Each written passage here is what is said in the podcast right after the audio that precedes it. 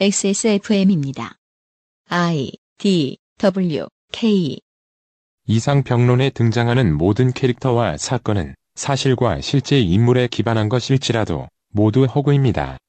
방송 내용에는 궤변이 종종 삽입되어 우리는 누구에게도 청취를 권장할 수 없습니다.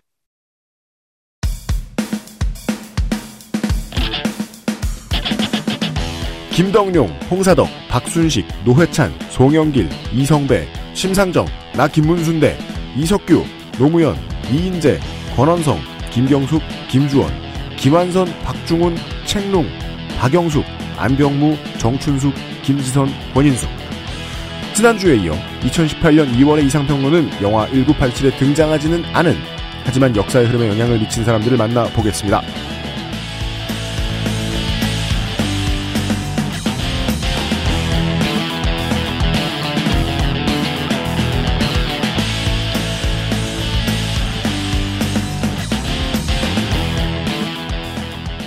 지구상의 청취자 여러분, 꼭 한국인만 계시지 않다는 것도 알고 있고요. 꼭 한국에만 사시는 게 아니란 것도 잘 알고 있습니다.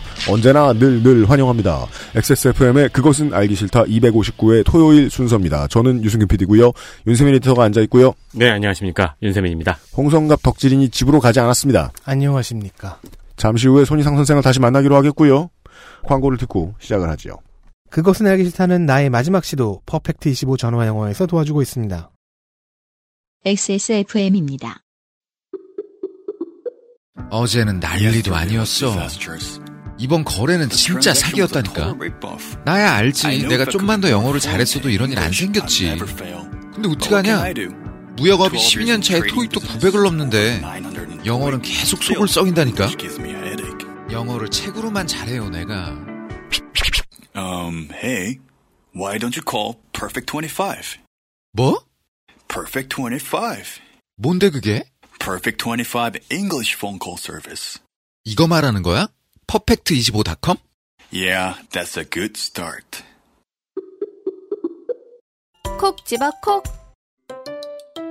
믿어도 되는 김치를 찾을 땐 콕 집어 콕 햇서 빙진 김치 재료부터 공정 유통까지 안심 직접 구매한 재료로 만드니까요 그러니까 김치가 생각날 땐 콕 집어 콕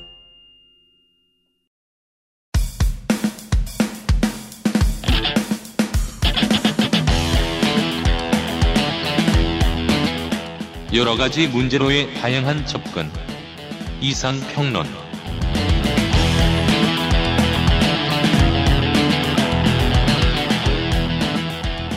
오늘도 어, 만들다 만 것 같은 펑크 음악을 배경으로 어, 손희상 선생이 등장했습니다. 네, 안녕하세요. 거상 손희상입니다. 네. 손희상 선생의 상태는 제가 잘 알고 있습니다. 언제나. 거상이 맞습니다. 그, 지난 시간에요. 우리는 1987년에 대한 이야기를, 말 그대로 1987년에 대한 이야기를 하고 있었습니다. 물론, 우리가 뭐 아시안 게임이나 올림픽에 대한 이야기를 할 수도 있겠지만, 손희상 선생은 하고 싶은 이야기를 합니다. 네. 네. 요점을 정리하자면은, 어, 청취자분들 머릿속에도 이 얘기밖에 남지 않지 않을까요? 뭐요? 어, 글을 쓰고 싶으면 감옥에 가라. 그렇죠. 결혼을 결혼하고 하고 싶으면 노동운동해라. 그렇죠. 네. 구사대는 나인 스네이크스가 아니다. 백골단은 화이트 스컬이 맞다. 네. 뭐 남는 게 없잖아. 뭐 하나 참고할 만한 게 없네. 음, 무슨 얘기부터 하지? 음. 이 원고 지금 읽는 것부터 시작할까요? 네. 갑자기 처음부터 너무 무거운 얘기를 푹 들어가는 것 같은데. 아, 그건 그래요. 지난 시간에 무거운 얘기를 하다가 끝났거든요. 네. 85년에 구로에서 있었던 연대투쟁이 심각한 탄압에 직면하면서 노동운동이 더 많은 어려움을 겪게 되었다. 예. 음. 물론 그때에 모였던 에너지가 나중에 긍정적인 기운으로 쓰인 경우도 많았지만 네. 어, 사람들은 더 긴 시간 지난하게 에, 힘든 여정을 더 거쳐야 했다. 이기 군부 정권의 포갑도 엄청났기 때문에 네. 만만치 않았기 때문에 말이죠. 또 한편으로 보면 이런 생각도 제가 그냥 들긴 또 들어요. 그러니까 어 결과만 놓고 봤을 때 되게 어 처참한 실패였지만 그렇다고 또 동맹 파업을 하지 않은 상태로 가만히 있었다면? 네, 가만히 있는다고 하더- 하더라도 역시 처참하잖아요. 그렇죠. 음. nothing to lose죠? 네. 예. 하지만 1987년이 되면 상황이 좀 달라집니다. 1987년 6월 항쟁 이후에 그 노태우가 나와가지고 항복 선언을 하잖아요. 네. 음, 잘못했어. 그러면서 음, 나 사실 보통 사람 아닌데. 아니, 잘못했어. 지금 어 그러면서 이제 그때의 언론 자유와 정치, 집회, 결사 의 네. 자유인가? 음. 어 정치적 자유라고 할게요. 네. 그런 게 일부지만 좀 회복되었습니다. 네, 회복이 되었습니다. 네.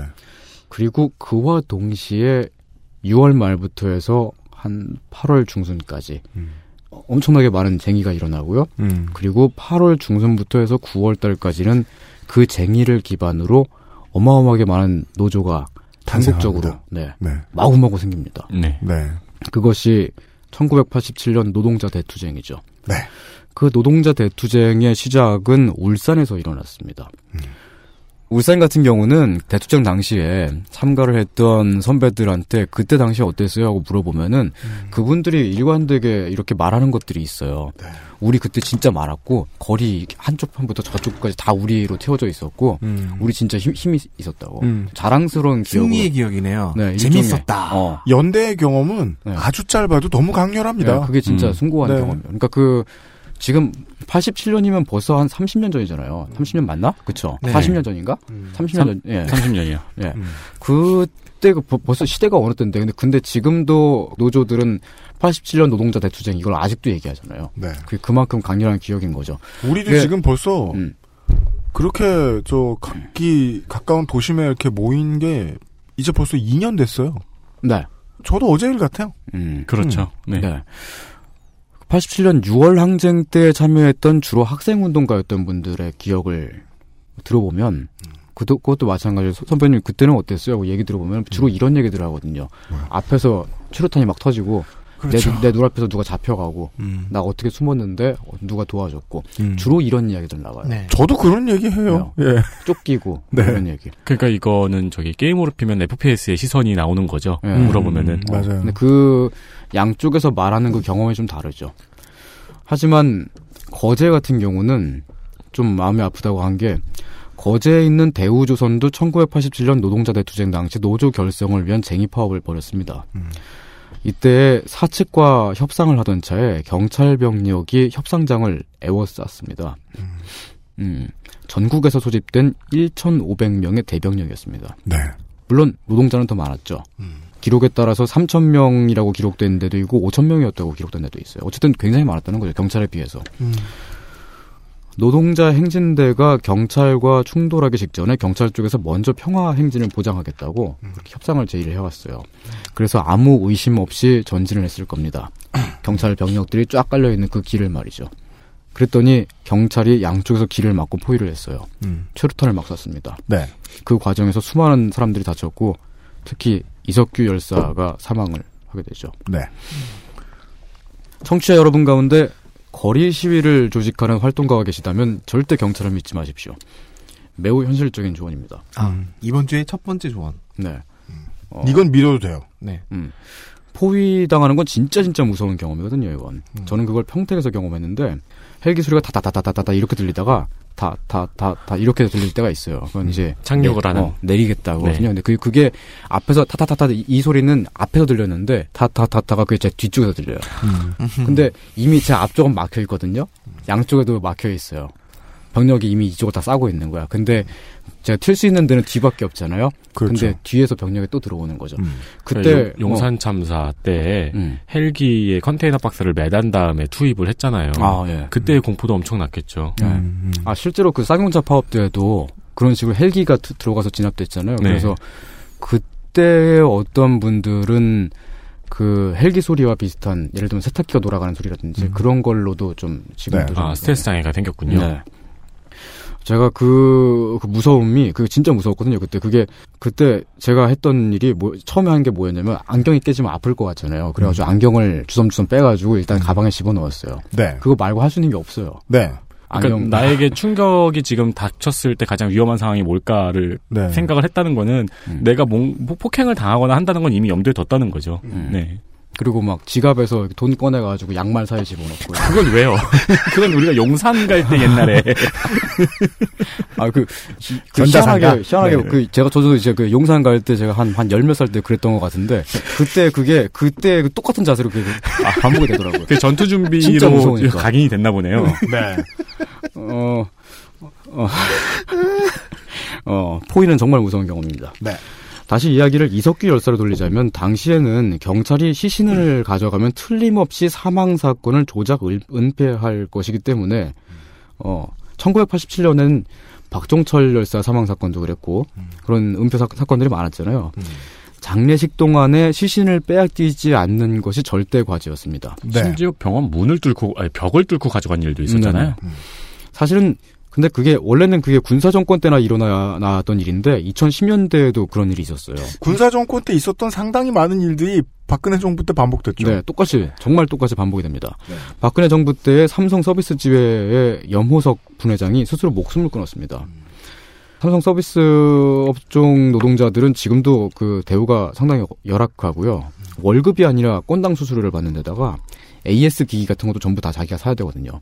거기에서 이제 노조를 만들어가지고 항의를 하려고 그랬는데 노조가 전, 전면적으로 거부가 되고 계속 네. 어 그러니까 결국 견디다 못해서 목숨을 끊은 건데 그분이 돌아가시기 전에 받은 월급이 41만 원이었어요. 월 소득이.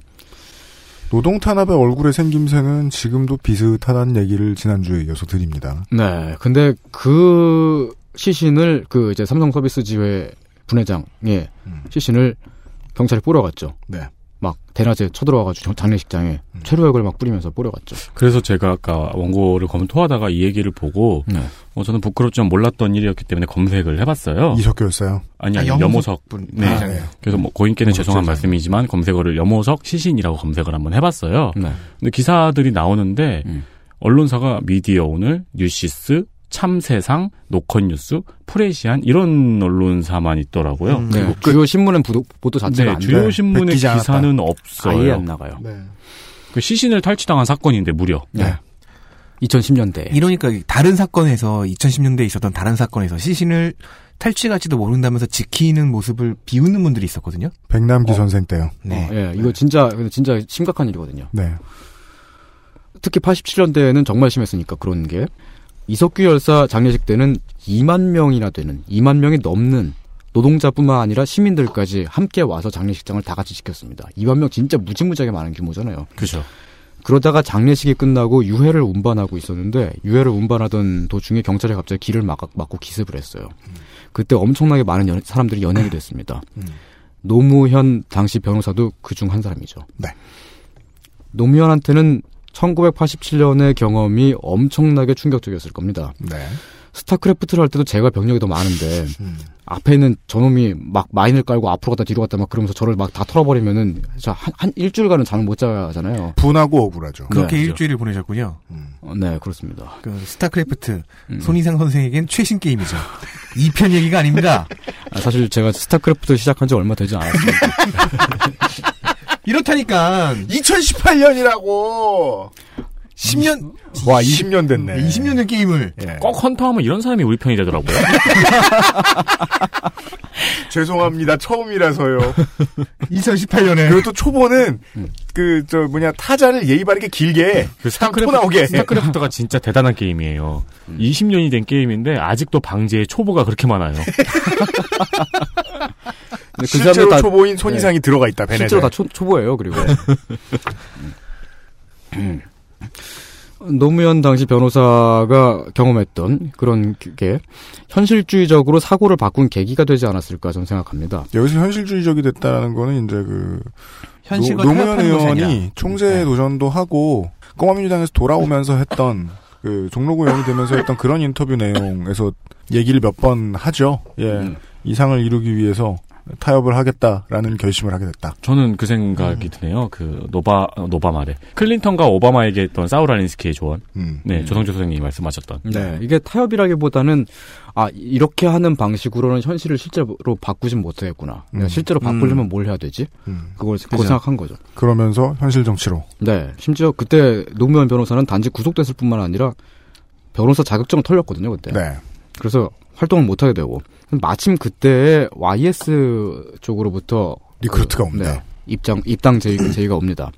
공천을 받고 출마해서 1988년 국회의원이 됩니다. 이게 13대 국회의원이죠? 아마도 네, 그렇습니다. 그 당시에 YS가 세운 정치 신인 가운데는 노무현 전 대통령 외에도 이인제 당시 노동인권 변호사 불사조. 당시 노동 변호사였다는 거를 모르시는 분들이 상당히 많죠. 왜냐면 지우, 지우고 싶은 게 기억이니까. 지워야 되고. 그러니까 많은 사람들이 당시엔 병아리인 줄 알고 계셨죠. 이인재가 지금은 그냥 정말 그 호빵같이 생긴 아저씨인데 김영삼 정권 때 노동부 장관을 잠깐 한 적이 있잖아요. 네. 네. 그때 제가 알기로 이 양반이 그 유급휴가 제도 만들고 뭐 보용보험 아그 음. 고용보험 제- 제도를 만들고 그랬, 그랬 죠. 네. 그리고 평화학자 권원성 씨도 음흠. 어 88년도에 노무현 대통령과 함께 어 YS 쪽으로 어 가서 국회의원이 되었죠. 음. 용자 권원성 씨는 청취자 여러분들이 잘 모르실 겁니다. 용자 권한성은 뭐야? 네. 네. 시대를 많이 앞서가신 분이신데 네. 이분이 아, 그 이인재 씨하고 정면으로 데뷔되는 분이네요. 네. 어. 이분은 이인재 씨는 계속해서 살아남았지만 이분은 88년도에 단 한 번 당선된 뒤로 계속해서 낙선을 했습니다. 음. 마지막에는 강남에서 출마를 했는데 김, 김디지한테 털렸어요. 그렇다고 김디지 씨가 당선됐다는 얘기는 아닙니다. 우리 방송에 숨겨진 금지어 중에 하나예요? 네, 그렇습니다. 네.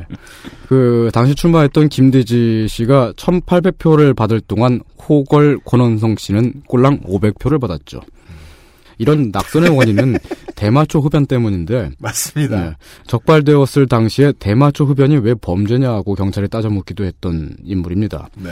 그러나 옛날의 대중적인 인식은 대마초는 마약이고 대마초 흡연이 누구에게 피해를 주는지는 모르겠지만 어쨌든 무진장 나쁜 일이었기 때문에 그 일은 언론의 사회 지도층의 탈선으로만 보도가 되, 되지요. 근데 이분이 얼마나 대단했냐면은 그, 그 당시에 이미 사회 지도층도 아니었고, 그 하다 하다 안 되면은 90년대 말하고 90년대하고 2000년대 하다 하다 안 되면 베테랑 정치인들은 종종 자민련에 갔습니다. 음, 네.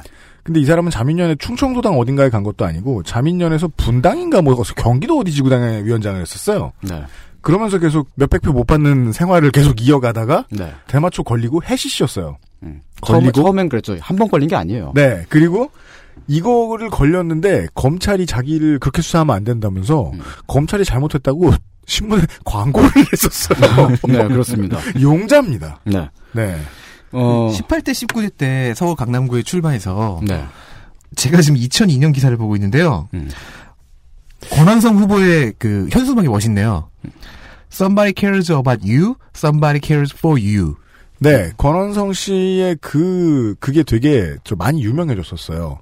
광고 문구로 한국어를 안 쓴 거의 유일한 음. 국회의원 후보였다고 해가지고 납세액은 4위인데 재산은 마이너스 11억 원. 여튼 그 당시 총선 때 그 김기지에게 진 사람들 네. 그 인물론 한번 정리해봐도 아주 재밌을 거예요. 강, 네. 강남이니까 가능했던 문구였죠. 네. 네. 지금은 시대가 좀 많이 바뀌어서 미국도 대마초를 합법화해가고 있고 국내에서도 최근에 자유한국당입니다. 자유한국당의 권영세 안동시장이 대마 합법화를 주장하고 있는 그런 그러고 있죠. 네. 안동을 먹여 살려야 되니까요. 네, 네. 안동 산업을 먹여 살리기 위해서 이제는 영웅 권원성 씨를 재평가해야 할 때가 되지 않나. 자, 아까 저 노무현 변호사 얘기 나와서 노무현 변호사 얘기 길게 할 줄 알았죠? 아셨죠? 참고로, 금방 넘어갑니다 또. 참고로 권한성 씨는 대마초는 완전히 끊었다. 고 하시네요. 그 저기 전번에 어, 아 재작년인가 그 김영삼 대통령 돌아가셨을 때 있잖아요. 그때 그 김영삼 장례 때 보니까 장례위원을 하고 계시더라고요. 아, 네. 네. 어, 잠깐 모습을 드러냈군요. 네. 어쨌든 시대를 많이 앞서가셨던 분이십니다. 오랑용 대마를. 그게 저는- 왜 죄냐? 음, 저는 이런 분을 정말 좋아해요. 네. 아, 87년에 대한 그 일관성 있는 논평을 원하시는데 뭐하러 이상평론을 드십니까, 청취자 여러분? 아니, 어, 그- 일관성 있잖아요. 뭔가요? 이런, 이런 쪽으로. 양심이 있으면 손이상이 아니다. 광고를 듣고 오겠습니다. 그것은 알기 싫다는 한국에서 처음 만나는 반값 생리대 29데이즈에서 도와주고 있습니다. XSFM입니다.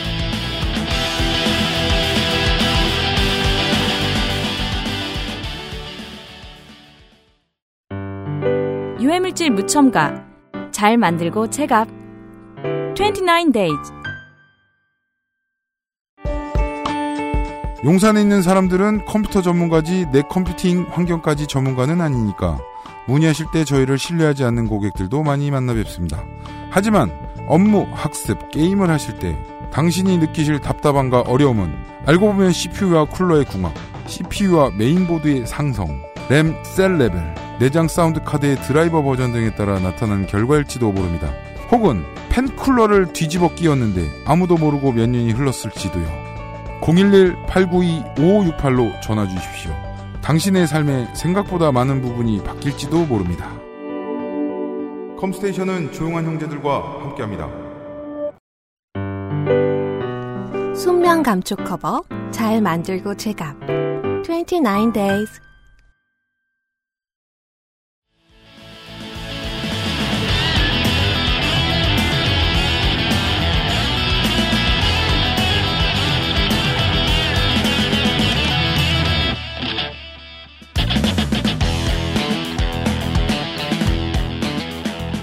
돌아왔습니다. 영화 1987에 나오지 않은 사람들을 우리는 계속해서 만나고 있습니다. 대우조선의 노동자 대투쟁 그리고 이석규 열사 네. 이 사람의 장례식 때 시민들이 노동자들이 변을 당하는 것을 보았던 노무현 변호사가 네. 정치를 하게 됐고 그리고 그때의 recruit 되었던 어, 엘리트 그 당시의 엘리트 네. 예, 정치 꿈나무들 음. 이인제 음. 영웅 권원영 권원성. 권원성 권원성. 네. 영웅의 이름을 감히 이런 사람들을 만나보았습니다. 음. 그 다음은 누굽니까? 조금만 더 시간을 앞쪽으로 가서 음. 그 YH 노동자들이 신민당사를 점거했던 이야기를 잠깐 다시 할게요. 네. 어, 지난주였죠. 구로동맹 파업 얘기를 하면서 대우 어페럴 노조가 민한당사를 점거했던 게 YH 노동자들이 신민당사를 점거, 점거한 것을 본뜬 거다. 뭐 대략 뭐 이런 식의 말씀을 드렸습니다. 네. 1979년인데요. 이 YH 노, 노조쟁이는 음.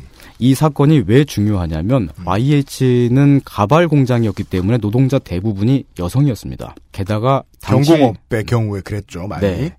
당시 저임금 미숙년 노동계급 가운데서도 여성 노동자의 대- 대우는 굉장히 상식밖이었어요. 그렇습니다. YH 노조가 79년 쟁의를 일으키면서 요구했던 게 이거, 이겁니다. 되게 단순해요. 먹을 것을 달라. 굶겼다는 뜻입니다. 네, 못 먹었다는 얘기예요. 음. 그럼 당연히 사, 사측이랑은 협- 협상이 안 되고 79년이면은 이게 박정희 정권의 마지막 해거든요. 음. 어디 노동 노동청에 가가지고 호소를 할 수가 있나? 호소도 못하고 정부에 가서 뭘 요구를 해도 씨알도 안 먹혀요. 음. 그래서 하다 하다 못해 김땡삼 총재를 만나게 해달라면서 그 사람은 또 왜 땡철이야? 아 김현철 씨가 무서워요? 아니요. 김땡철 씨가 무서워요? 아니요. 김영삼으로 합시다. 네, 김 김뿅삼 총재를 만나게 해달라면서 거참 어, 말은 신민 또 당사로 어떻게 들어갔던 거죠. 당시의 사진을 보면은 네. 진짜 웃긴 게 음. 정말 소녀들이 네. 앉아서 배고파 못 살겠다 먹을 것을 달라는 현수막을 들고 있어요. 네. 아, 그리고 소녀라는 말이 진짜 맞는 게, 그때 그 간부급 되시는 분들이 다 20대 초반이었어요. 네. 한 22살. 그러니까 정말 애띤 분들이 그렇게 앉아 계세요. 네. 네. 그러니까 어린 축은 막 한 15살, 16살 그런 음. 거예요. 그렇습니다. 네. YS가 그때 여기로 와줘서 고맙다면서 끝까지 여러분을 지키겠다. 그렇게 약속을 했어요. 음. 그게 원래 그만한 그릇인지 아니면 그런 상황도 정치적으로 이용하려는 생각이었는지는 모르겠습니다. 네. 하지만 그때는 대통령이 아니었고 끝까지 지킬 힘 같은 건 없었습니다. 그만. 그만한 그릇이었기 때문에 음. 그렇게 정치적으로 이용도 할 수 있는 거겠죠. 근데 또 YS는 늙기 전에는 종종 이런 결기를 보여주는 것 때문에 네. 예. 그게 멋있잖아요. 네, 리더로서 모시고자 하는 정신들이 꽤 많았던 거죠. DJ도 YS도. 네. 그러니까 점거를 했는데 어, 여기에서 우리가 너희들을 지키겠다라고 발언을 하면서 음. 그 점거 현장의 성격을 바꿔버린 거네요. 네. 네. 정말 머리가 좋습니다. 하지만 결국 경찰 병력이 신민당사로 돌입하죠. 경찰은 YH 여공들뿐만 아니고 그 자리에 있던 국회의원이나 당직자들, 기자들까지 무차별로 연, 연행을 해갔습니다. 물론 폭행을 네, 휘두른 그렇죠. 건또 마찬가지고요. 그때 추락사 사건이 발생을 하죠. 네. 사실 그게 이제 추락사 사건이 그 이제 고 기- 김경숙 열사인데 나중에 진실화해위원회에서 네. 그 다시 진상 조사를 해서 그게 추락사가 아니었다고 밝혀졌어요. 아, 주요 사인은 후두부에 가격을 당한 네. 거죠. 둔기로. 네. 네. 무슨 말이냐면 맞아 죽었다는 얘기거든요. 네, 맞습니다. 그 그러고 있는 그 와중에 김영삼이 일단 당사 밖으로 일단 튀어나왔어요. 나왔는데 경찰 병력 2천 명이 뒤에 더, 더 깔려 있습니다. 그리고 그 한가운데 경찰서장이 앞에 딱 서 있었는데 다짜고짜 쌍욕을 하면서 죽방을 후려갈 갈겼어요. 그러니까 이게 표현이 턱, 네. 얼굴, 죽탱이 다양합니다만은 아, 가장 확률 높은 설은 뺨. 근데 그걸 세게 때렸대요. 네, 풀스윙으로 때렸어요. 네. 그럼 이제 소리가 찰지게 납니다. 음. 그럴 때 뭐라고 하는지 아세요? 우! 그대로 두들겨 맞으면서 끌려가서 정치 활동이 금지가 되죠. 그렇습니다. 근데 이게 그 일이 김영삼에게는 되게 평생 가는 정치적 자산이 되죠. 네. 그러한 일을 벌일 수 있을 법한 그리고 벌였던 그런 정치인은 과거에도 없었고 지금도 없으니까요. 경찰서장의 뺨을 빡 때리는. 네. 그것도 노동자를 보호한다는 뭐 그런 명목으로. 네. 음. 근데요, 그 네. 나중에 이제 상도동계의 아니 그저 상도동계 후일에 이제 막내급으로 들어갔던 사람들은 네. 그게 너무 멋있었으니까 레전드니까. 네. 뭐 화만 나면은 저 비서관 뺨 때리고 이런 사람들 꽤 많았어요. 뺨 때리는 것만 배워. 뺨 때리는 것만 배워가지고. 자기 사람이잖아. 네. 아, 혹시 YS에게 가서 저 좀 때려주시 이런 분은 없었겠죠. 없었어, 없었어요. 아, 뭐 없었어요. 방패는 그랬을 수도 있겠지. 그때처럼 한 번만. 어, 예수님이었다면 다른 쪽 뺨도 들려대줬을 거예요. 근데 마포 경찰서장이었으므로. 네. 네. 청취자 여러분 가운데 정치인을 지망하시는 분이 있다면 적절한 기회에 꼭 경찰을 한번 때려보시길 바랍니다. 이젠 놀랍지도 않아요? 매우 매우 현실적인 조언이에요. 이, 이번 주와 지난 주의 이상평론의 가장 중요한 얘기들은 조언이군요. 네, 저는 절대 인생에 들어선 안 될. 정말 근데 진짜 인생에 도움이 되는 현실적인 조언만 해드리잖아요. 나 어떻게 나 지금 방송하면서 계속 내 앞길을 막고 있어. 아니, 같이- 경찰을 때리라느니. 같이 끌려가자고요. 아, 그럼 두 가지 질문이 있습니다. 네. 아, 우리 하나는 질문이 아니군요. 웬만하면 때리려면은 아니야, 이게 아무 때나 때리면 안 되는 고위. 간부를 때려야 되겠네요. 그렇죠. 그래야지 이게 네. 화제가 되고 정치적 자산이 되겠죠. 네. 그럼 두 번째 질문인데요. 네. 정치를 지망하고 싶은 경찰은 어떻게 합니까? 자기가 자기를 때려야죠. 노동자를 탄압하다 이건 나쁜 나 이러면서 그것은 매우 훌륭한 방법이네요. 그거 누가 보는 앞에서 그러면 신문에 나온다기보다는 그냥 뭐 필수 요소가 되겠죠. 그러니까 필수 요소가 된다는 것이 정치인이 되는데 얼마나 훌륭한 아, 자산이 그건 되겠습니까? 그래요. DC의 지지를 받을 수 있네요. 짤이 된다. 어, 이게 근데 그이 사건이 그 김영삼의 이미지를 사실상 만들었어요. 이후에 김영삼의 이미지를. 그렇습니다. 김영삼은 IMF 이전까지만 해도 항상 김대중보다 큰 사람으로 더, 더 큰 사람으로 비춰졌고, 물론 이제 3당 합당 때부터 실망을 했던 그렇죠. 사람들이 DJ로 많이 가- 옮겨가긴 했지만은, 그럼에도 불구하고 김영삼이 대통령이 처음 당선됐을 때 그때의 인기는 지금 문재인 대통령의 지지율보다 훨씬 높았어요. 음흠. 그랬던 사람이거든요. 그게 이 단 한 번의 죽방 때문입니다. 그렇습니다. 네. 아, 큰 역할을 했습니다. 이 네. 죽방이. 내가 왜 이런 얘기를 하고 있지? 그걸 이제 이제 깨달으셨어요?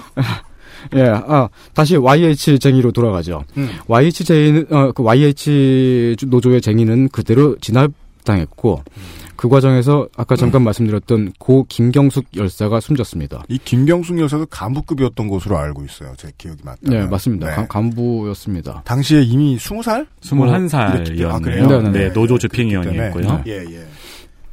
아, 제가 왜 이야기를 하고 있었는지 이제 알겠네요. 음. 그, 김영삼 얘기는 날려도 되고요. 예. 그럼요. 예, 여러분 여기- 정치를 하시려고 한다고 해서 경찰에 손을 대지 마십시오. 자신을 때리는 건 괜찮습니다. 네. 본인이 경찰일 경우에는. 음, 여기서부터가 중요합니다.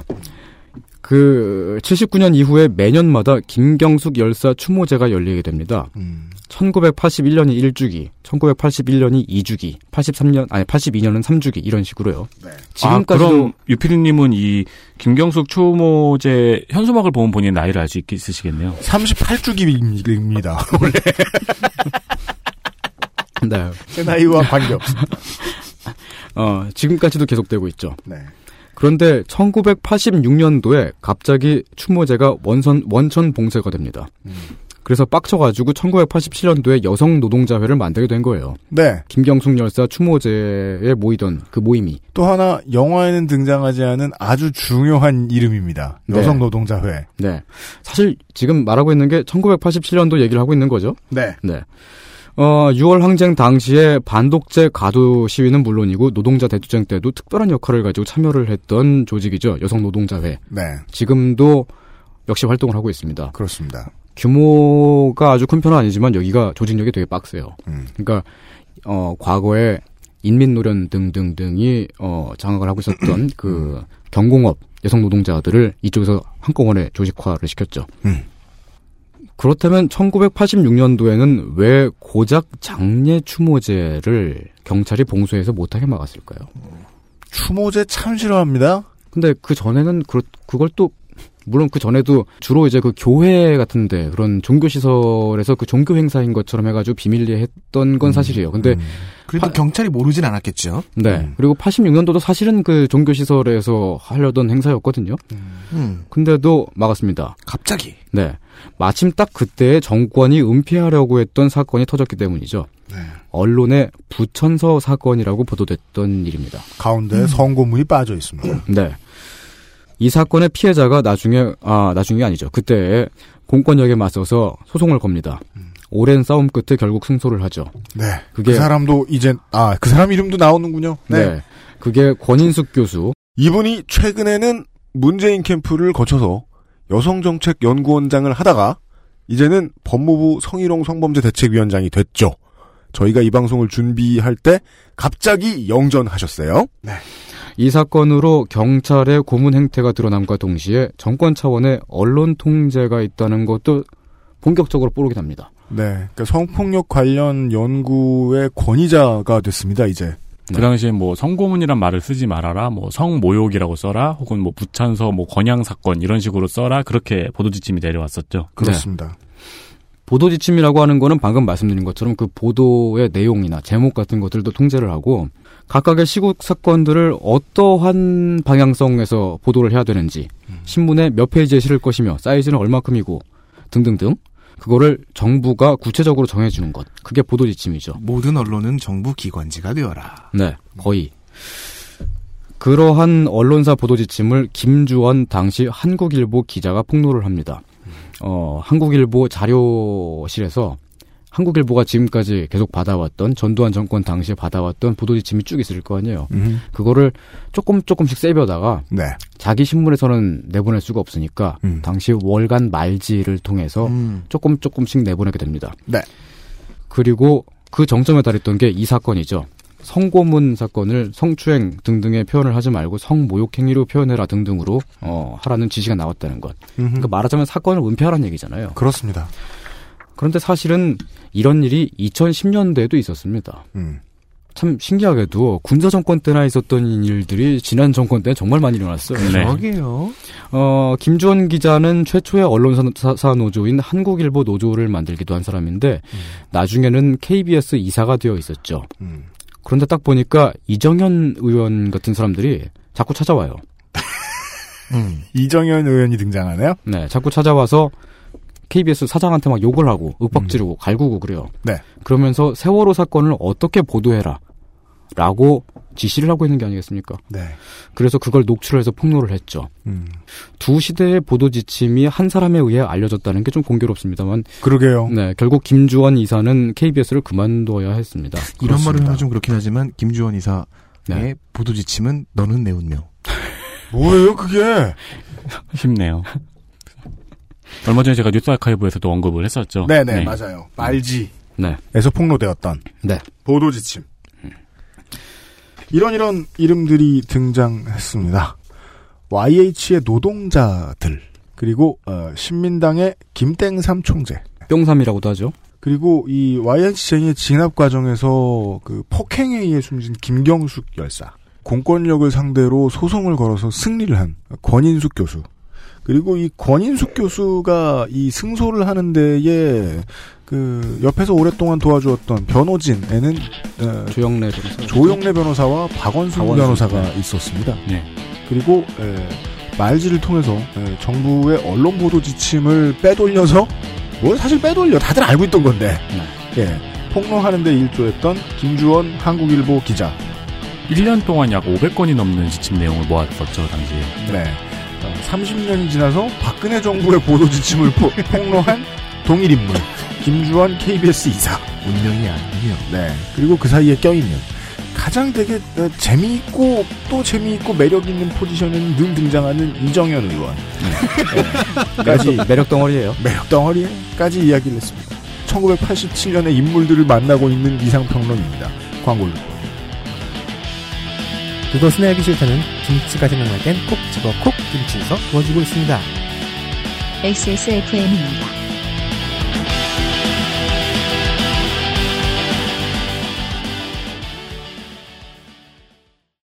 콕 집어 콕.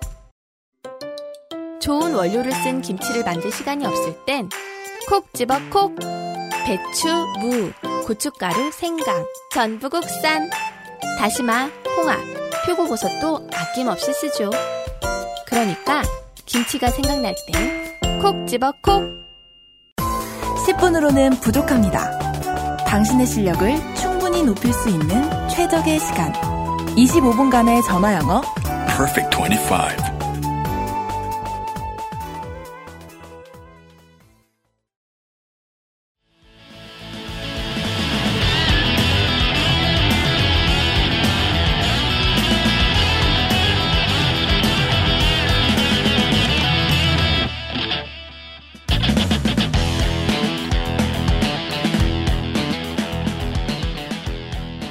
이천십팔 년 2월의 이상평론, 1987년의 사람들, 그리고 특히나 그 영화 1987에는 잘 보이지 않았던 사람들에 대한 이야기를 일관성 없이 들려드리고 있습니다. 네. 손이상 선생이에요. 네. 음, 1986년 사건 당시는 부천서 사건이 어떻게든 흘러나갔고 대학가의 유인물이 맞고 풀어졌다고 합니다.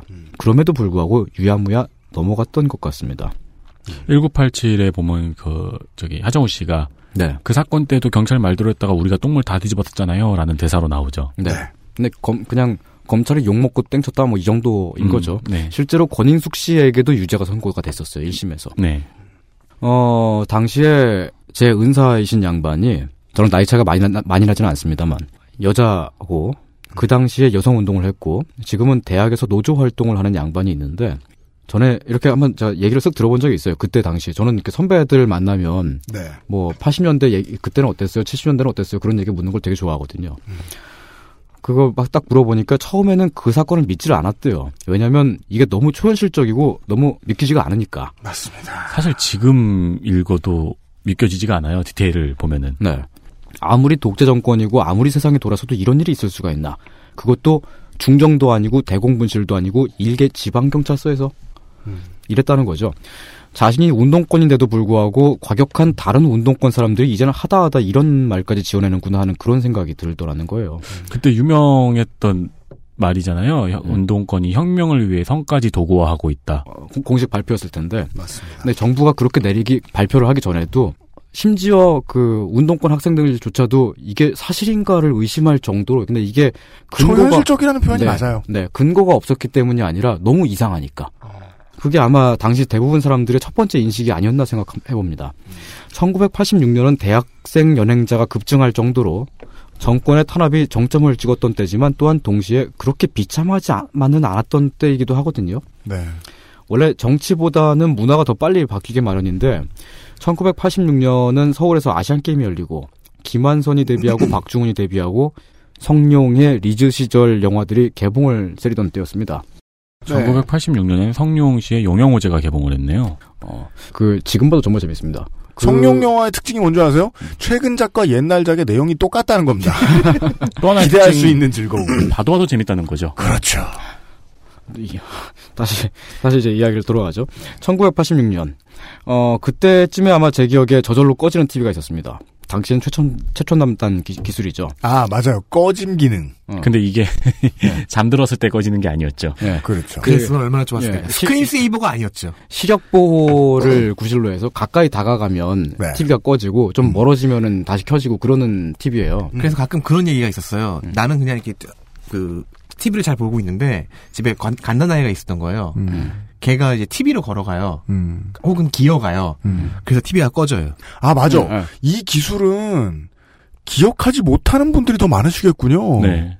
그 옛날 옛적에 배추도사 무도사도 그런 얘기를 했어요 저한테. TV 앞에서 보지 말고 좀 멀리 가라요. 시작할 때. 음. 그리고 끝날 때 다시 나오잖아요. 매추사 무도사가. 네. 또 TV 앞에 와 있네 이러는 거예요. 어떻게 알았지? 어떻게 하셨지? 이게 빅브라더인가? 그러니까 배추랑 무 주제에. 그 비슷한데 좀 늦은 추- 기억이 있다면은 옛날 뭐 486, 386 시절에 컴퓨터 있잖아요. 네. 그때 부모님들은 그 모니터 앞에 보안경 있잖아요. 네. 아, 맞다. 그거 그거 다 있었다. 그것 때문에 내 눈이 머는 줄 아셨죠? 어쨌거나 당시에는 그런 그런 것들이 최첨단으로 여, 여겨졌고 그런 최첨단 시대였으니까 공권력이 성고문을 자행한다는 거는 쉽게 믿기 어려웠던 거죠. 게다가 1986년도에는 올로프 팔메 씨가 하직하시고요. 네.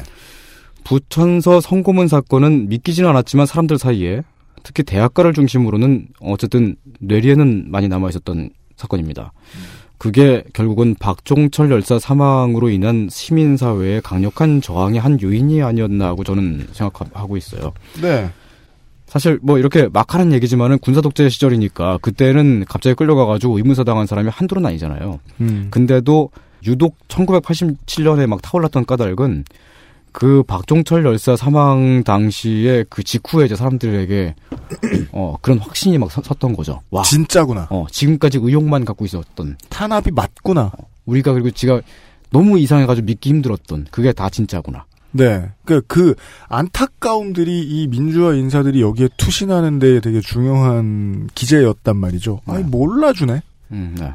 근데 이게 우리가 지금 몇 가지 사건을 더 말씀드렸습니다만은, 어, 87년을 이루고 있었던 사람들 사이에서, 어, 이거 진짜 아니야? 라는 그 확신을 점점 더 만들어 주었던 다른 사건들도 있잖아요. 네. 항림 사건, 불임 사건, 네. 예, 깃발 사건. 네.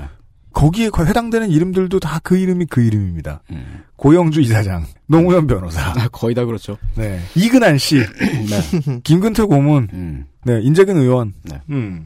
1987년을 들여다보면은 저는 어 이렇게 생각할 수밖에 없게 되는 게 그 전에 어 운동가들 활동가들이 어 각자의 영역에서 열심히 어 운동의 흐름을 만들려고 노력을 해 왔고 음. 그랬던 것들이 결국은 87년도에 대중의 결집을 통해서 한꺼번에 분출이 되고 거기서 한꺼번에 큰 힘을 갖게 되잖아요. 네. 결국 보면 대중이 가장 큰 힘을 갖고 있는 건 마- 사실인 것 같습니다.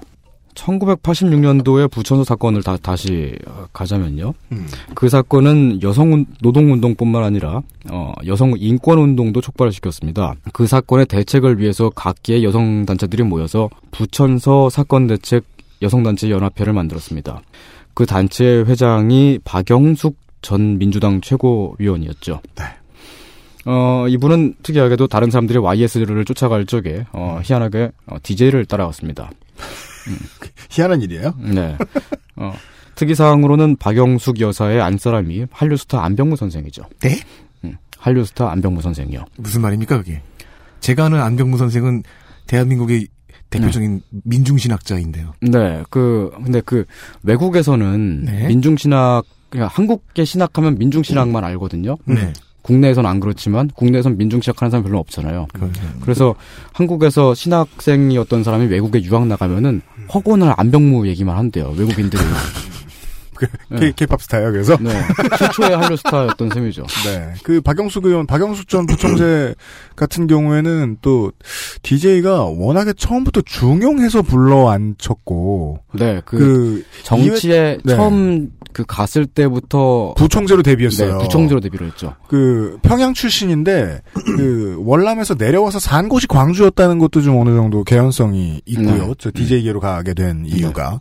근데 워낙에 높게 모셨어요. 그 recruit 할 때 DJ가. 네. 이거는 그 이회창 총재가 나경원 의원 부를 때보다 훨씬 더 네. 예, 되게 힘을 줘가지고. 네. 예. 그리고 나중엔 총리 고, 아니요 그 총재 권한 대행을 맡기고 맞습니다. 그리고 그 88년 총선 때는 비례 1번을 줘요. 네. 무조건 당선되게 하- 하려는 거죠. 음.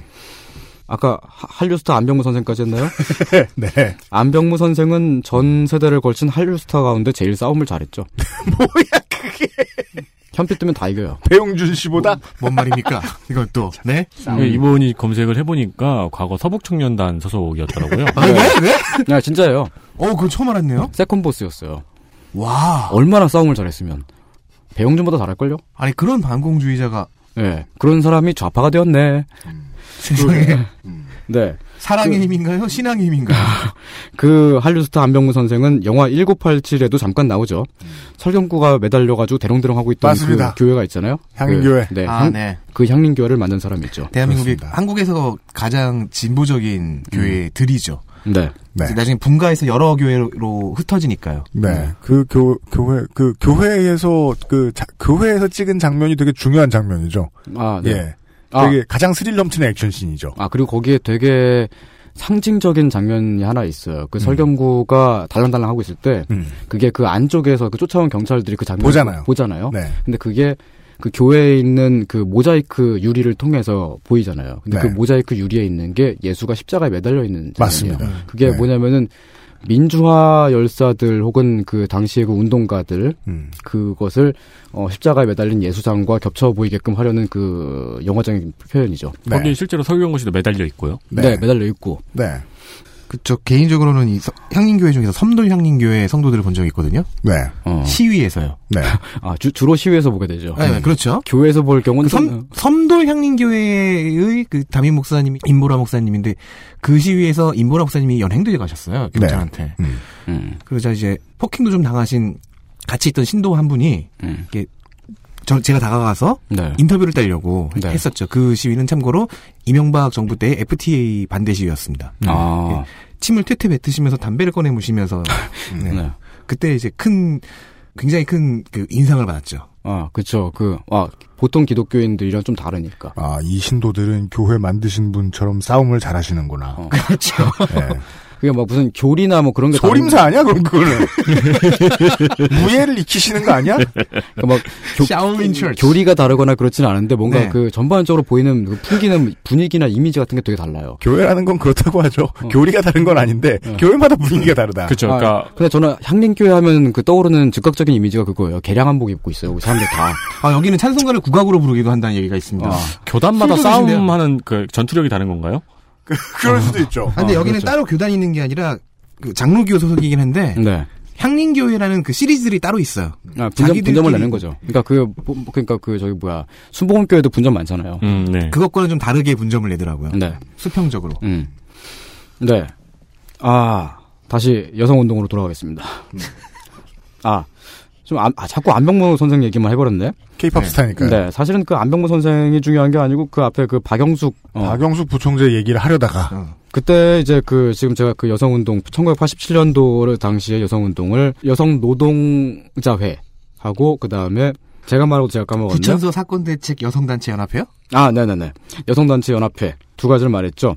그 말고 그 당시에 있었던 또 하나의 중요한 단체가 한국 여성의 저천화라고 있습니다.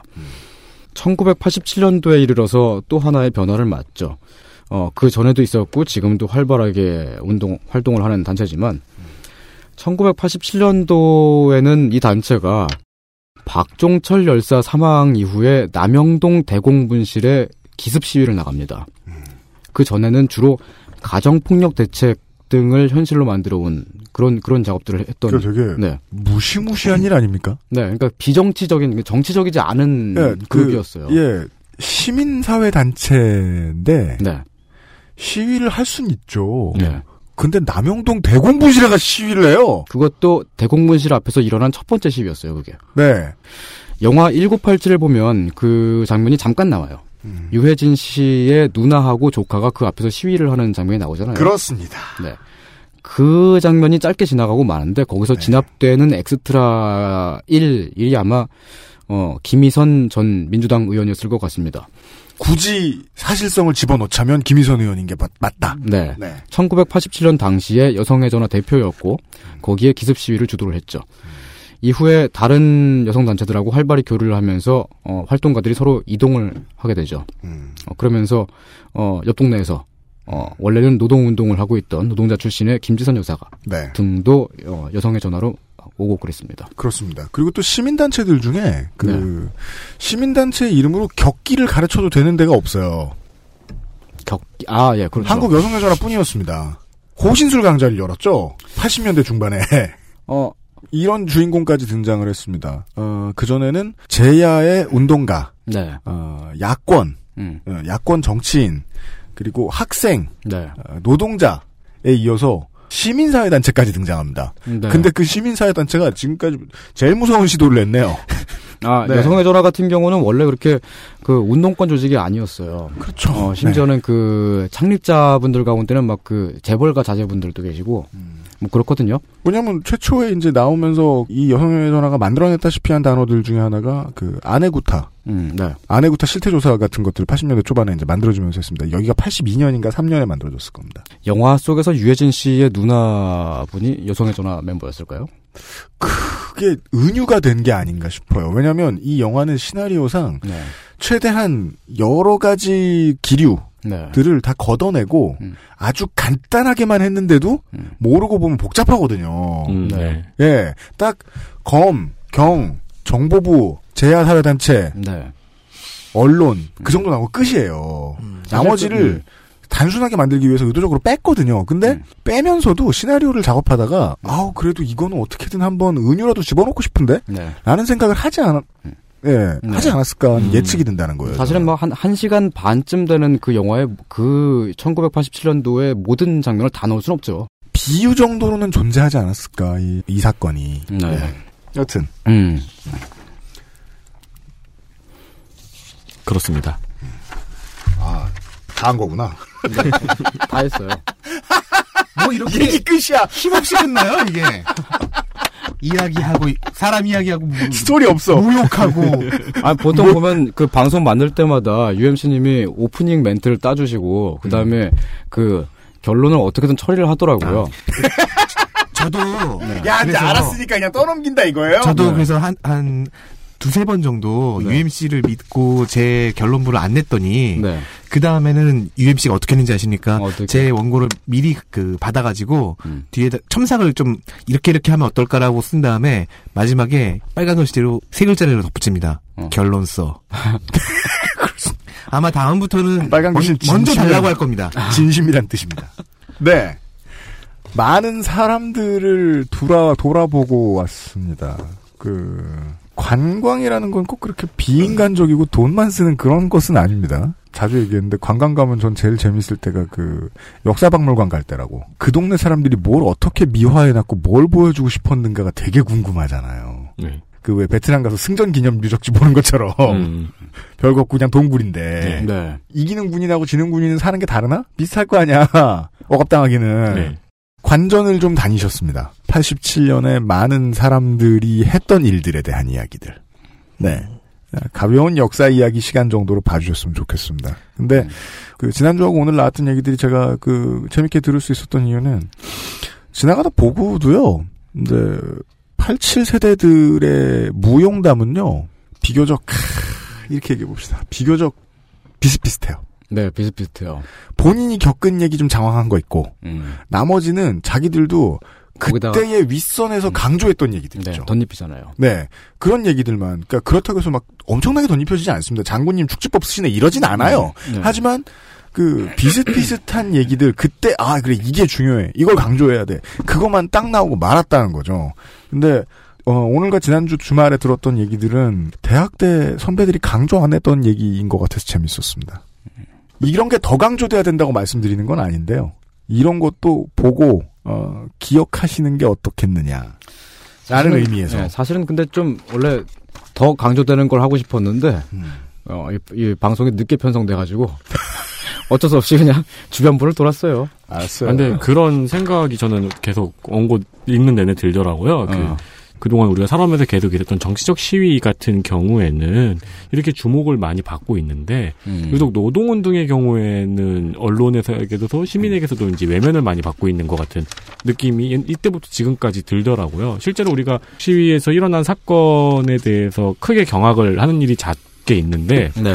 노동운동을 하시는 분의 현장에서 일어난 더 엄청난 일들에 대해서는 언론도 보도를 안 하고 시민들도 그렇게 크게 관심을 두지 않는 것 같은 느낌이 들더라고요. 네. 그게, 그것도 좀 재밌는 게요. 그, 이 현장에 있던 사람들 중에 자기 나름대로 되게 중요한 일들, 사업들 열심히 추진하던 사람들 되게 많이 있는데, 네. 위쪽의 선배들이 아니면 정치권 데뷔한 다음에 정치 선배들이 그런 거 가지고 너무 집착해서 그 옛날, 저, 옛날 커리어 팔려고 들지 말아라라는 조언을 해줘요. 절반은 맞는 얘기인데, 그렇다고 해서 그 자기가 쌓아 올려온 어떤 것들에 대해서 자존감까지 깎아먹을 필요는 없거든요. 음. 나 이런 이런 일을 했고 세상이 이렇게 이렇게 변했다. 라는 얘기는 좀 더 효과적으로 알려줬으면 좋겠어요. 저는 지금 여당 국회의원들한테 좀 아쉬운 거예요. 음, 네. 예, 87년 세대로서 정말 많은 일들을 해온 사람들이 많은데 네, 여당에도 많이 있죠. 네. 야당에도 있고요. 야당에도 있고요. 이 사람들이 그냥 당 중진들 있잖아요. 음. 그런 얘기 굳이 뭐하러 떠드냐라고 한마디 하면 얘기 안 해요. 그리고 우리 방송에도 꽤 나왔었습니다. 저도 지금 순간 아쉽다는 생각이 들었습니다. 더 많은 걸 좀 물어볼 걸. 음. 예. 몇몇 의원실에 좀 다시 전화해봐야 되겠어요. 예. 그런 생각이 그러니까 듭니다. 아까 제가 말씀드린 것처럼 당장 2010년에도 경찰들이 와가지고 시신을 탈취하는 일이 있었는데 그거는 아마 2014년일 거예요. 2013년? 음. 네. 그때쯤이었습니다. 역시 중요한 건 청취자의 능력입니다. 그 헛소리를 해도 네. 배울 게 있습니다. 아, 네. 아, 오늘 처음으로 인정을 해주시네요. 남는 게 없다고 그러시더라고요. 하지만 헛소리라고 하셨습니다. 네. 그거 말도 어디에요. 이상평론이었습니다. 다음 이상평론 때까지 손이상 선생 안녕. 저희 이상평론 앞에 인트로 하나 녹음하죠. 뭐요? 뭐 본 에피소드에 나오는 사실은 뭐 사실이 아닐 수 있으면 음악 바꾸자. 헛소리일 수 있어. Going down the south park. 네. 사우스파크 음악으로. 아, 사우스파크 어울리겠는데요? 아무도 들어서는 안 될 것입니다. 뭐 아예 아싸리 19세 딱지도 붙이고 아, 나 19세 하면 진짜 잘했어. 왜 팟빵에선 유료도, 하- 유료 서비스도 해준다는데? 다음 이상평론 때까지 안녕히 계세요. 또 뵐게요. 네, 안녕히 계십시오. 그것은 알기 싫다는 용산의 숨은 보석 컴스테이션에서 도와주고 있습니다. XSFM입니다.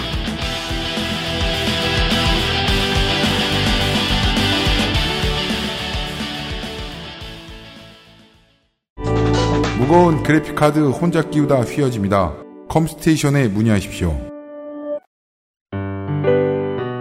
3D all 흡수 ultra slim. 잘 만들고 제값. 29 days. 아스트랄 뉴스 기록실 뉴스 아카이브 24년 전 이번 주에요. 표정 연기의 새 지평을 여신 짐 캐리 선생의 출세작 에이스 벤츄라 반려동물 탐정 네 국내 제목 에이스 벤츄라가 어, 미국에서 처음 개봉했었습니다. 명작이죠. 우리의 삶과 관련 있는 역사를 돌아보는 뉴스 아카이브 시간입니다.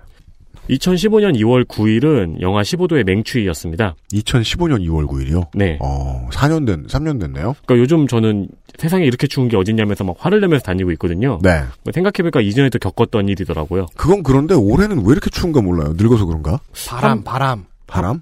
아, 한편 2016년 2월 10일은 영상 8도로 따뜻한 날이었습니다. 그랬군요. 따뜻한 2월도 있어요. 네, 그리고 2017년 2월 10일, 이제 또 작년이에요. 네. 영하 3도 강추위라는 기사가 있어요. 웃기고 있네. 저널리즘이란 참. 그러니까 역시 인간은 잘해주면 안 돼요. 2016 2월 10일에 영상 8도가 되니까 네. 2017년 되니까 영하 3도 가지고 강추위라 그러잖아요. 네, 그렇습니다. 할 수 있다면 작년에 나에게 가서 여름에 미리 롱패딩을 사라고 조언해주고 싶네요. 그렇습니다. 자, 한편 1981년 2월 10일에는 가요 톱텐이 첫 방송됩니다. 그렇게 오래된 게 아니었군요. 1981년. 뭔 소리예요? 아니, 어렸을 때 보면 가요 톱텐은 되게 오래된 건 줄 알았거든요. 왜냐면 최고의 권위를 늘 인정받고 살았으니까. 그거는. 40년이 약, 40년 전이 약간 안 됐어요. 음. 어, 그리고 1998년 2월 11일, 2월 11일에 폐지됩니다. 근데 폐지된 이유가 조금 웃긴데, IMF 위기 때 전 국민적 사기가 떨어져 있는데 향락적인 댄스 음악은 적절하지 않다는 이유로 폐지됩니다. 20년 전이 이렇게 촌스러웠습니다. 아니, 근데 지금도 그래요. 그러니까 국민들이 뭔가 피해를 정말로 입었고 화가 나는 때가 있으면 문화 컨텐츠에 그걸 풀어요.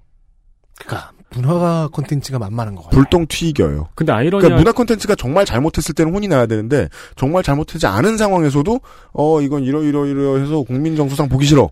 만화 태우고 라고 할 때가 많아요. TV 끄고 근데 실제로 전 국민적인 사기가 그렇게 떨어져 있었냐? 전 국민이 정말 댄스 음악을 거부하고 있었나? 그렇지도 않은 게 96년에서 98년은 우리나라 가요의 최전성기였어요. 90년대 중후반에는 초반에도 그랬지만 중후반 들어가서는 더더욱이 100만 장 팔리는 음반이 1년에 몇 장씩 나왔습니다. 별들의 네. 전쟁이었죠. 어, 당시 지상파 방송 3사가 이 IMF 위기 때문에 결의를 했어요. 근데 이 결의를 보면 조금 웃긴 게 평일 방송 시간 단축, 일부 드라마 폐지, 그리고 10대 청소년 위주의 프로그램 제작 자제 등입니다. 근데 외환위기인데 청소년 위주의 프로그램은 왜 안 되는 걸까요? 쟤들 때문에 외환위기가 왔다 이건가? 음, 저는 새로운 얘기가, 그, 저는 그, 이게 그다지, 우와 하고 새롭게 느껴지지 않, 않긴 해요. 요즘도 그 렇다는 느낌 많이 듭니다. 아니, 그러니까 외환위기가 와가지고 기성세대가 힘들어졌으면은 음, 네. 청소년들은 이 좌절적인 분위기를 전해주지 않기 위해 더 신나는 것들을 많이 보여줘야 되지 않을까요? 그게 어제 제가 얘기했던 몇몇 그 사측 논리도 그렇고 오늘 아까 손희상 선생이 전개했던 그 상념의 흐름, 음. 인물의 인물과 인물이 연결되는 그 방법, 또 흐름 없는 흐름. 네, 무논리, 비논리 그런 것들이 세상에 참 은근히 많아요. 손이상 같은 짓이다 이것은. 하기사 그 제가 뭐뭐 활발한 뭐 분위기를 전해줘야 된다는 말도 웃긴 게 우리가 청소년한테 도대체 뭘 할 수 있겠어요? 그러게 말입니다. 어 그리고 폐지가 됐었는데 결국 시청자들 성화에 못 이겨서 5개월 뒤에 뮤직뱅크가 방송됩니다. 뮤뱅이 나옵니다. 지금은 뮤뱅이 최장수 음악 프로그램이에요. 엠카가 더 길 모르겠다. 뮤뱅이 제일 길고 뮤뱅 전에는 가요 톱10이었어요. 네. 그러니까 이거 가지고 이것도 세대를 나누는 거죠. 가요 톱 10을 알고 있느냐 없느냐. 아 그렇죠. 예. 저는 뭐 김광환, 송승환 본 진행이 적이 누가 했는지 다 본 적이 있느냐 없느냐. 매주 가슴 졸이며 봤어요. 네. 그 아나운서가 진행하는 가요 프로그램 맛이 있었는데. 네, 맞아요. 다음은 뭐예요? 그리고 2000년 2월 10일 용산 미군기지 영안실에서 미군 군무원 엘버트 맥팔란드의 지시로 포르말린 470병을 하수구로 버립니다. 그렇습니다. 이 하수구는 한강으로 이어져 있었죠. 예, 여러분들이 잘 아시는 영화 괴물의 첫 장면입니다. 네, 첫 장면이 이것에서 모티브를 따왔죠. 네. 당시 명령을 받은 군무원 김 씨는 포름알데히드가 암과 출산장애를 일으키는 독극물이라는 이유로 거절했는데요. 실제로 괴물의 첫 장면처럼 맥팔랜드가 종용했다고 진술했습니다. 그렇습니다. 어, 이 사건은 이 군무원 김 씨의 고발로 드러났고 7일 녹색연합이 이를 발표하면서 사건 당사자를 고발합니다. 네. 그러나 검찰이 기소를 차일피일 미루다가 그 다음 해 2001년 3월에 약식 기소를 했습니다. 번역하면 어우 하기 싫어. 그렇죠. 어 근데 법원에서 직권으로 이를 정식 재판에 회부합니다. 그러나 미군에서 재판권이 미국에 있다며 재판을 거부했었고요. 법원 집행관이 공소장을 전달하러 용산 기지에 갔다가 입장을 제지당하기도 합니다. 그렇습니다. 유명한 장면입니다, 그게. 반미 감정을 중학생 압사 사고에 이어서 엄청나게 일으켰습니다. 결국 재판은 걸석 재판으로 진행을 했고요. 이 당시에 우리나라 정부에서는 이 맥팔란드가 미국에 있는지 한국에 있는지도 파악을 못하는 상황이었죠. 안 알려주니까요. 네. 그리고 맥팔랜드는 항소심에서 처음으로 재판에 참여합니다. 3년이 지난 후였습니다. 네. 징역 6개월에 집행유예 2년을 선고받습니다. 네. 한국 법정에서 그냥 전과만 얻고 집에 갑니다. 네. 그리고 이후의 내용을 찾아보니까요. 집에 가지도 않았어요. 어, 맥팔랜드는 한, 그, 미군, 용산 미군 기지에서 승진했고, 제보자는 재계약이 안 됐다고 하네요. 그렇습니다. 한국맛. 이런 류의 상념인데요. 아, 한국맛도 아니죠. 뭐. 음, 그 한반도의 나라 하나와 비정부 하나를 보고 있으면 지킬 박사와 하이드처럼 보일 때가 있어요. 아, 여기에서는 와, 이러다 저기에서는 순한 양이 되는. 북한은 외교에서 모든 가진 것에 비해서도 모든 호전성을 다 보여주는 국제 지인상이잖아요. 네. 한국은 외교 문제로만 가면 무조건 호구죠. 음. 원래 우리 국민이 외국 나가서 범죄를 저질렀다라고 얘기하면 거의 모든 것이 그 외교 비화입니다. 네. 어느 나라가 더 적극적으로 우리 국민을 챙겨주느냐를 가지고 경쟁을 해요. 한국의 제일 독특한 점이죠. 그 경쟁에 참여 안 하려고 되게 무던히 했습니다. 네. 그걸 이제 뒤집어서 우리나라처럼 특수한 상황, 협정에 의해서 외국군이 들어와 있는 상황으로 나가면 늘 이런, 이런 식이었다는 거죠. 예.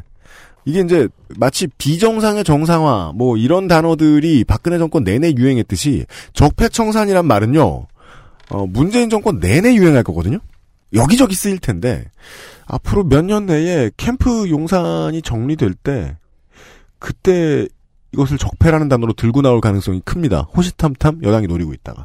그래서 일반 시민들 사이에 사실 이런 말이 있잖아요. 외교부에는 전부 다 낙하산만 있어서 음. 일을 안 하려고 하기 때문에 그 손해를 전부 다 우리 국민들이 이런 상황에서 떠안는 거다. 그러니까 그 고생을 제일 많이 그것 때문에 때려박느라 제일 많이 고생하고 있는 사람이 지금의 강경화 장관이라는 이제 눈치로 알고 있는 거죠 국민들은. 네. 예, 예, 그 예. 전에 뭐 필리핀 사건에서 또 외교부의 무능 네. 같은 게 많이 드러났으니까요. 네, 저희 방송에서 다뤘던 네, 홍수수 납치 사망 사고. 네. 아마 이제 캠프들이 이제 땅을 정리하면서 이 문제가 나올 겁니다. 공사를 한다고 털을 파보면 뭐가 나올지 전 잘 모르겠습니다. 음. 뭐가 나온다는 건 알겠는데 말이죠. 예. 2015년 2월 9일 이야기입니다. 지난번에 언급된 이창근 씨에 대한 이야기입니다. 아, 지난주에 엄청나게 글을 잘 쓰는 문사이자 아티스트 네. 이창근 씨.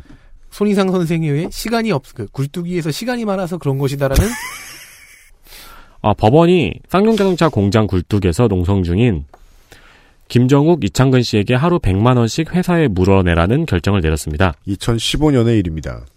김정욱 씨와 이창근 씨는 2009년 정리해고자 187명의 전원 복직을 요구하며 쌍용차 공장의 동쪽 굴뚝에 올라가서 농성을 시작했습니다. 이에 쌍용차는 위반 일수 하루에 1인 100만 원씩 회사에 지급하라며 퇴거 단행 가처분 소송을 냈습니다. 법원은 굴뚝을 무단 점거하고 있는 사실이 소명된다며 회사의 요구액 절반인 1인 하루 50만 원의 이행 강제금을 명령했습니다. 참 옛날 일 같네요. 3년 지났는데. 네, 그죠. 네. 되게 오래전 일 같죠. 네, 그냥 이창근 씨 얘기가 우리 지난주에 어, 이성평론에 나와가지고 생각나서 전해드린 것 같습니다. 하나가 더 있군요. 2015년 2월 6일 비타오백 이완구 전 총리가 아 이것이 호 혹은 자. 그죠. 바카스도 잠깐만요. 비타오백 이완구. 어 입이 살짝 달라붙는데요? 그 발음하기가 편합니다. 필수 요소가 된다는 건 영광스러운 일이에요. 그렇습니다. 어, 이완구 전 총리가 총리가 되기 전 인사청문회 시즌입니다. 네. 어, 잠깐만요. 그 비타오백 병 있잖아요. 네. 그, 그 박스 있잖아요. 박스.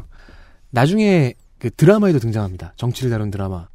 솔직히 저 광동에서 광동 맞죠? 광동에서 조금만 과감하면 네. 에디션 한번 낼 만한데 그때 주식이 올랐죠? 그럼 덕후들이 빠박 총리 에디션, 언론 에디션 이런 식으로요. 네.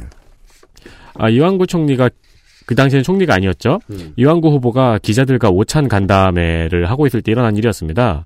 이때 이 오찬 간담회도 계획된 게 아니고 그 사무실 근처에서 대기 타고 있는 기자들한테 추운 날 고생한다며 직접 제안했다고 하죠. 그리고 2015년이니까 맹추였겠죠. 아, 그러네요. 네. 3일 뒤인 2, 월 9일이 영하 15도였으니까요. 그렇죠. 네. 근데 이 오찬 자리에서 언론사 간부들과의 친분을 과시하면서 어, 내가 간부들한테 얘기하면 그 기자는 클 수도 있고 죽을 수도 있다. 네. 자기가 왜 죽는지도 모른다. 당시에 부동산 투기 의- 의혹에 대해서 자기가 간부들에게 언론사 간부들에게 전화를 걸어서 보도를 막았다고 자랑스럽게 이야기를 했습니다. 네. 당연히 기자들은 이 모든 발언을 녹음했습니다. 거기 있는 모든 기자들이 그렇게 눈, 눈, 그, 눈치를 보- 그, 서로 주고받고 있었겠네요. 이때부터? 이완구 총리? 후보는 국민 장난감이 됩니다. 토일이. 그러나 언론들이 다 녹취를 했는데요. 전부 다 보도를 안 했어요. 음. 네. 전부 다 보도를 안 하고 있다가 한국일보 기자가 이 녹취록을 새정치민주연합 김경엽 의원실에 넘겼습니다. 음. 그리고 이를 KBS가 의원실에서 받아서 보도했습니다. 그렇습니다. 그래서 보도를 했는데 간신히- 결과는 간신히 됐군요. 그 간부들의 인해 장막을 뚫고. 네, 결과는 그래서 이한구 후보자는 이에 대해서 사과하고 총리가 됐습니다. 그렇습니다. 아, 이것이야말로 진짜 한국 맛이죠. 아까는 한국 맛이 아니에요. 사과를 하다니 총리가 되거라. 근데 이 한국일보 기자도 보도를 못하고 의원실에 넘겼잖아요. 그렇죠. 그러니까 보도를 못하는 이유가 네. 있었겠죠. 인해 장막이죠. 그러니까 그. 공포는 대세랑 기자들이 직접 느낀 공포일 수도 있겠습니다만은 이걸 갖다 줬더니 데스크가 느낀 공포가 크죠. 네. 보통은. 음. 예. 아, 나 이거 잘 알아. 평생 겪어봤어. 어떻게 될 게 뻔해. 네. 그, 해봤자 안 변해. 두 가지 정도. 이완구 당시 총리 후보 입장에서 얘기를 한번 해드리자면, 이게 언론의 중요한 격언입니다. 오프 더 레코드란 없다. 근데 이거를 세상 전체 삼라만상에 다 적용을 해야 된다는 거예요. 많은 이제 그 유명하지 자기 자신이 유명해지지는 않은 블로거, 트위터리안, 페이스북 유저 이런 분들이 세상에 사적인 이야기가 있다고 생각하면서 글을 쓰시는데 저는 최근에 이제 예전에 그 알실에서는 지금 제가 얘기하는 거하고 정면으로 반박되는 이야기가 나왔던 적이 있습니다. 사생활을 건드리면 안 된다. 제가 드리고 싶은 말씀은 언론의 격언일 뿐이지만 모두에게 적용될 수도 있다는 거예요. 공개된 곳에서 말했거나 적었거나 했으면 결국은 온 세상과 만난다. 그 시퀀스를 이해하고 말해야 한다. 그러니까 저희가 그 옛날에 개돼지 사건도 있었고 그리고 이현주 의원의 아줌마 발언 있었잖아요. 네. 음. 그때도 이야기를 했었잖아요. 문제가 될 것 같으면 어디에도 말하지 않는 것이 맞다. 저는 그냥 온 세상에 다 적용할 수 있다고 봐요. 그러니까 사람들이 스냅챗을 쓰는 겁니다. 그럴 거면 모를까. 예, 사실은 그것도 위험도가 있죠. 네. 내가 싫어한다고 막 떠들었어. 그 상대, 상대방한테. 캡처하면 돼. 실, 실시간 캡처. 네. 정보화 혁명, 모바일 혁명 같은 것들을 쭉 거치면서 네. 이제는 그런 세상이 됐습니다. 그리고 과연 그거- 은- 은밀한 사생활이라는 것이 존재하기는 할까? 네. 그것과 지금이야 야당이 제1야당이 너무 바보같이 구니까 너네들이 어쩌던 간에 우리는 일단 너네를 도와줄 테니까 우리 일에 방해하지 마 라는 게 이제 보, 수 언론의 지금의 마인드인데 어, 예전에 한참 보수 여당이 잘 돌아갈 때만 해도 여당일 때 잘 돌아갈 때만 해도 이런 주고받는 것이 있었다는 거죠. 보수 언론과 보수 여당의 정치인들이.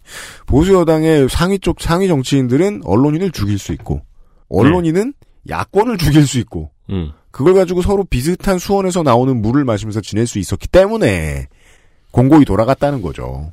그걸 보여주는 사례였고 앞으로 이 비슷한 이야기들이 이명박 대통령 관련된 수사를 통해서 좀 더 나올 겁니다.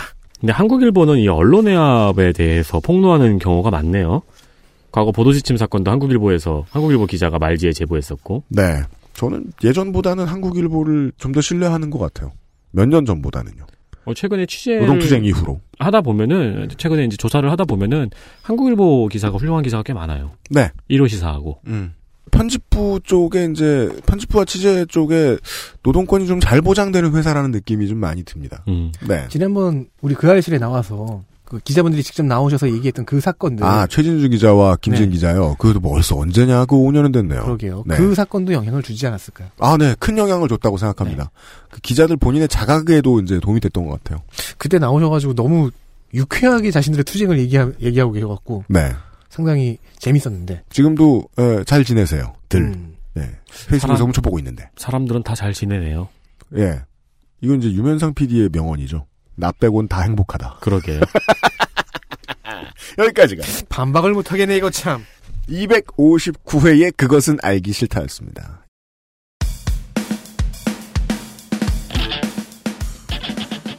이번 한 주는 예 어, 비상시국 대책회의와 함께 했습니다. 지난주도 그랬나? 지난주도 그랬네요. 네, 저의 두 주였네요. 네. 어, 다음 주에 어, 설 특집으로 판에 박힌 설 특집으로 찾아뵙도록 하겠습니다. 아니 근데 설 특집 섭외는 지금 다 됐나요? 어 지금 다 됐어요. 아 그래요? 다만 이제 네. 그, 어, 한 사람은 자기가 언제 나와야 되는지 모르고 있어요. 아 누군지 알 누군지 알 것 같습니다. 몸도 너무 안 좋고, 네. 예, 지금 요새 말도 느려지고, 네. 정신이 없으셔가지고, 예, 말해도 분간을 못할, 그, 앞뒤 분간을 못할 때가 있어요. 음. 오늘날, 오늘날 하셔가지고. 그러니까 제가 지금 휴대폰을 두고 와서 확인이 안 되는데 그런 제보가 있더라고요. 뭐요? 1.5배로 들으니까 평소 목소리와 똑같다. 네 그렇습니다. 트위터에서 그러한 제보가 있었습니다. 네, 그분만 제가 일정 확인하면은, 예, 다음 주 섭외 다 끝나요. 네. 준비해서, 예, 다음 주 설 연휴에 인사를 드리도록 하겠습니다. 윤세민과 홍성갑, 유승균 PD였습니다. 듣느라 고생하셨어요. 다음 주에 설에 뵐게요. 정말 고생하셨습니다. 감사합니다. XSFM입니다. I D W K